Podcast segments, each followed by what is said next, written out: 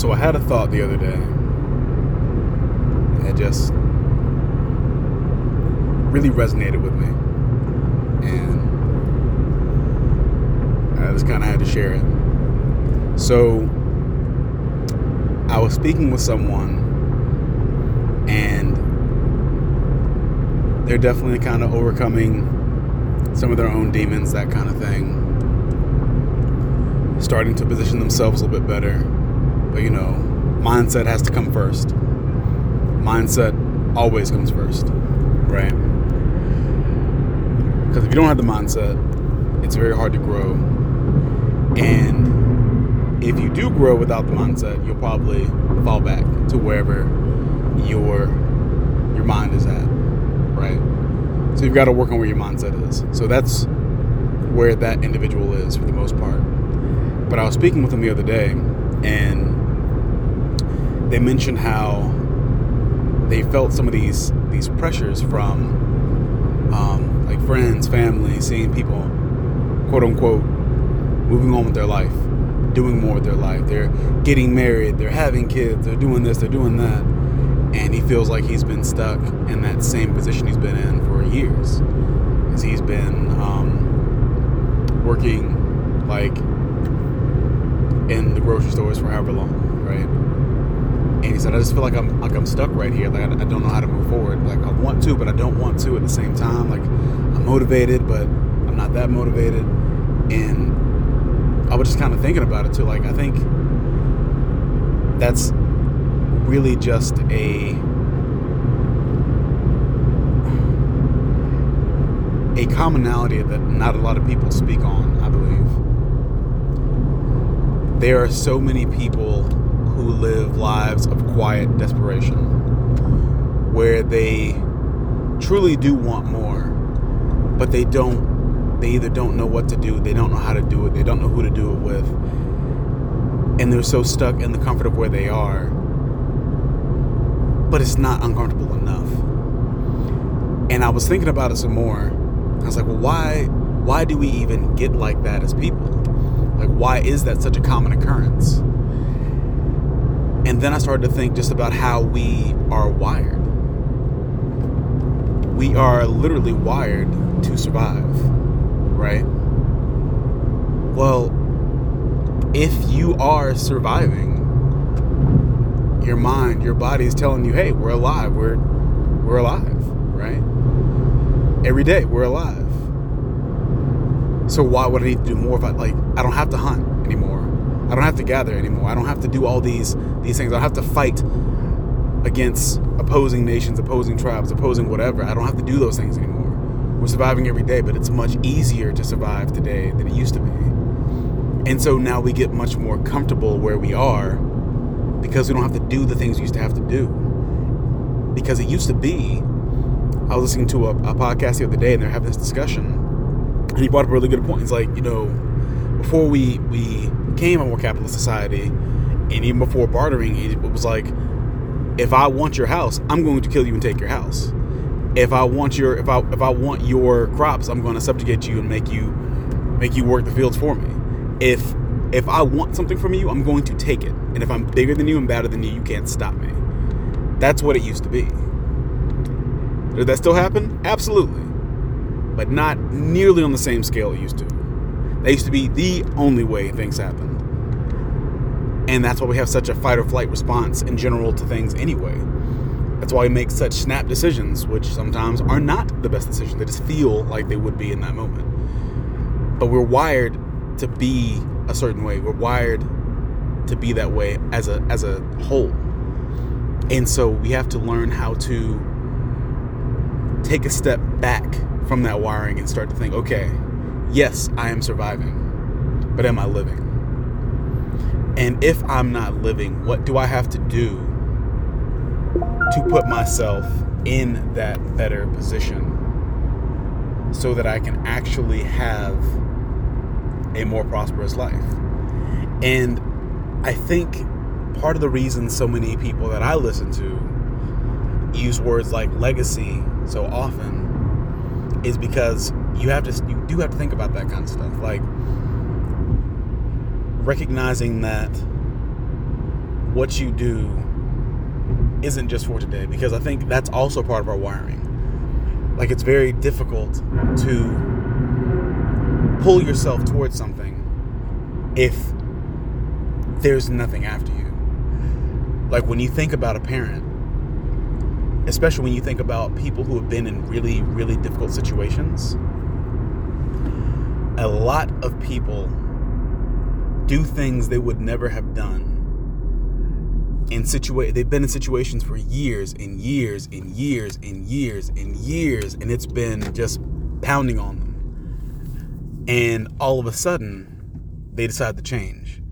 Why? Because there's someone that they need to be there for. Like, there's so many instances where there will be someone who, maybe it's a weight issue. It's like, well, I want to get fit so I can be around with my kid. Maybe it's a money issue. It's like, I don't want my kid to have to wear the wear this stuff anymore, or have to go to these schools, or can't be taken care of. Like, just different things.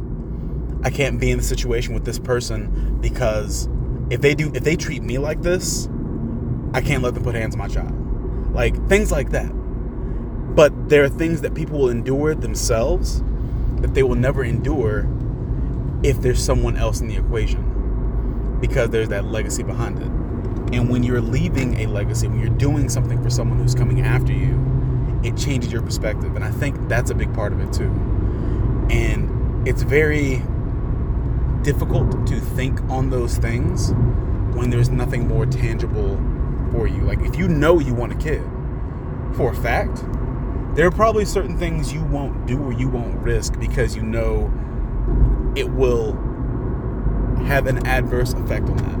If you don't have kids or you don't want kids, it's, it's going to be a little different. Maybe it's a business. If, you, if you're thinking about a business that you're leaving to your family or leaving to other people, or that you want to do something with, you want your brand to live on beyond you, there's certain things you're going to do because you want to empower that brand. And there's certain things you're going to escape from and shy away from, because you know they're not, they won't benefit you and they won't benefit the brand, because that is your legacy. And so it's just a matter of figuring out, how do I focus on things that made, how do I make the intangible tangible?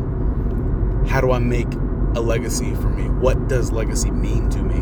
What comes after me? And finding out what that is and what value it has to you. And I think when you do that, it's much easier to then reshape where you are, where you're going, and what you're willing to do, and to change the things that have been, that have not, have not been of any advantage to you in the past, that may have even been a hindrance to you in the past. You start to do things that serve you and your future far better when you realize what your future is.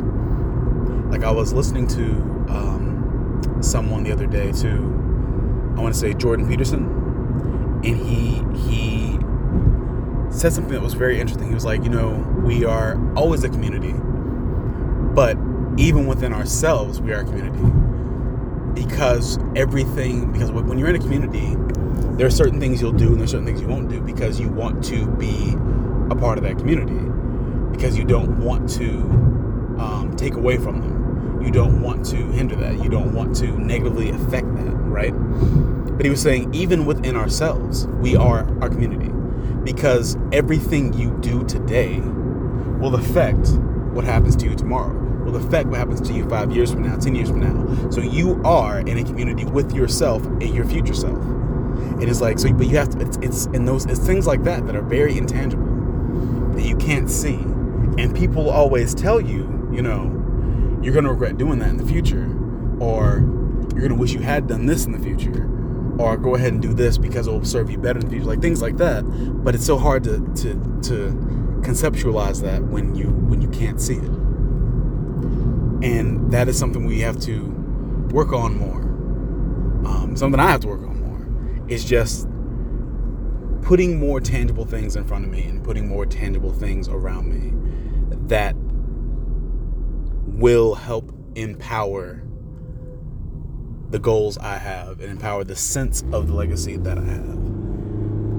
Because I do not have kids. I do not have a spouse. I do not currently have aspirations for kids either. So for me, it's a very different. But then some people speak on how a business can be their baby. Um, it's just it's just different. So you just have to find out what works for you. What is it that you need to do? What is it you have to do to put that that steel rod in your backbone to make you stand straighter, walk taller, and make you truly fight for something and to become a better version of yourself. Hopefully you found this pretty impactful. Hopefully this was pretty powerful for you. Uh, much love to you. I appreciate you listening. If you're feeling like you're in that, that state of quiet desperation, that you're not alone. It's it's so common. But start to put more tangible things in front of you and start to think, what would you like to see in your future? What would you like to see in those around you? And eventually you too can, and, and also don't don't don't beat yourself up where you are.